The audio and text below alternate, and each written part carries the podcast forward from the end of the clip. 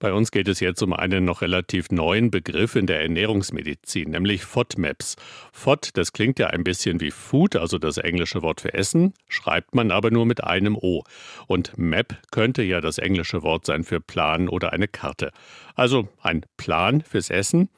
Das ist das FODMAP-Konzept tatsächlich, aber dann doch am Ende ein bisschen anders. Meine Kollegin Madeleine Zeller aus dem Visite-Team hat sich dieses Konzept genauer angesehen. Madeleine, zuerst noch mal genau die Frage, wofür steht das Wort FODMAP?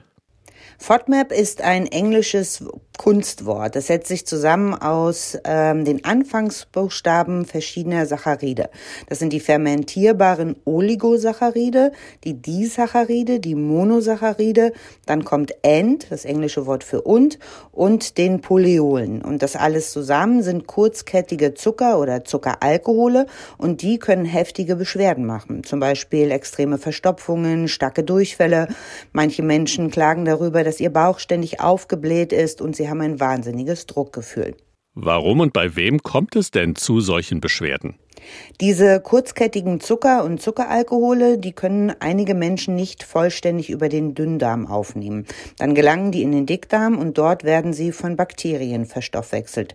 Dabei entstehen Gase und die führen zu Blähungen und Bauchkrämpfen, aber eben auch zu Verstopfungen oder starken Durchfällen. Und betroffen sind meist Menschen, die unter chronischen Magen-Darm-Erkrankungen oder einem Reizdarmsyndrom leiden. Und wie kann dann dieses FODMAP-Konzept diesen Menschen helfen? indem die Menschen für vier bis acht Wochen auf alle FODMAPs verzichten. Das heißt auf die allermeisten Getreideprodukte, auf Milchprodukte mit viel Milchzucker, zum Beispiel Joghurt, Milch und Quark, aber auch auf Obst und Gemüse, vor allem Obst mit einem sehr hohen Zuckeranteil, Fruchtzuckeranteil und auf alle künstlichen Süßstoffe. Denn wenn diese Zuckermoleküle den Darmbakterien nicht mehr angeboten werden, dann verändert sich das Darmmikrobiom, also die Darmflora. Das ganze System kann zur Ruhe kommen und das ist ein bisschen so wie einen Reset-Knopf für die Verdauung drücken. Also keine Milchprodukte, kein Getreide, Verzicht auf das meiste Obst und Gemüse.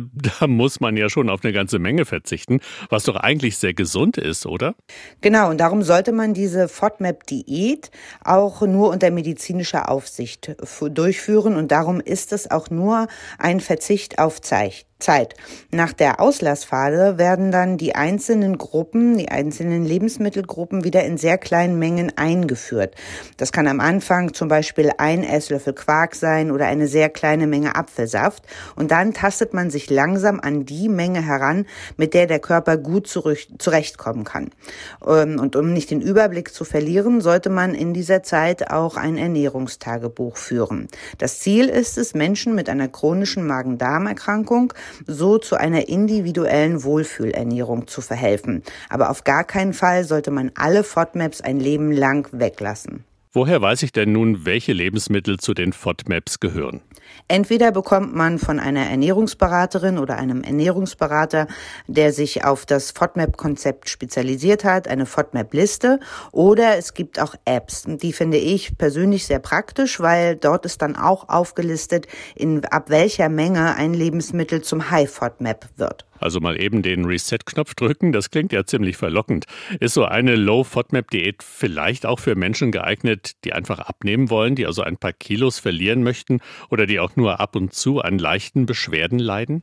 Nein, das auf keinen Fall. Das FODMAP-Konzept ist definitiv keine Blitzdiät und bei gesunden Menschen schadet es auch mehr, als es nutzt. Denn auch wenn das nur ein Verzicht auf Zeit ist, verzichtet man doch auf sehr gesunde Lebensmittel, zum Beispiel auf Hülsenfrüchte, die liefern uns uns wertvolles pflanzliches Eiweiß oder Obst und Gemüse, was wir brauchen für Vitamine und Ballaststoffe. Und auch die Milchprodukte für Kalzium. Wer nur ab und an und ab und zu mal Blähungen hat, der sollte maximal gucken, welches Lebensmittel diese denn auslöst und dann gegebenenfalls davon weniger essen. Das FODMAP-Konzept ist für chronisch kranke Menschen entwickelt worden und gilt als Einstieg in eine Ernährungsumstellung. Und langfristig weggelassen werden nur die wirklich ungesunden FODMAP Maps, wie zum Beispiel künstliche Süßungsmittel.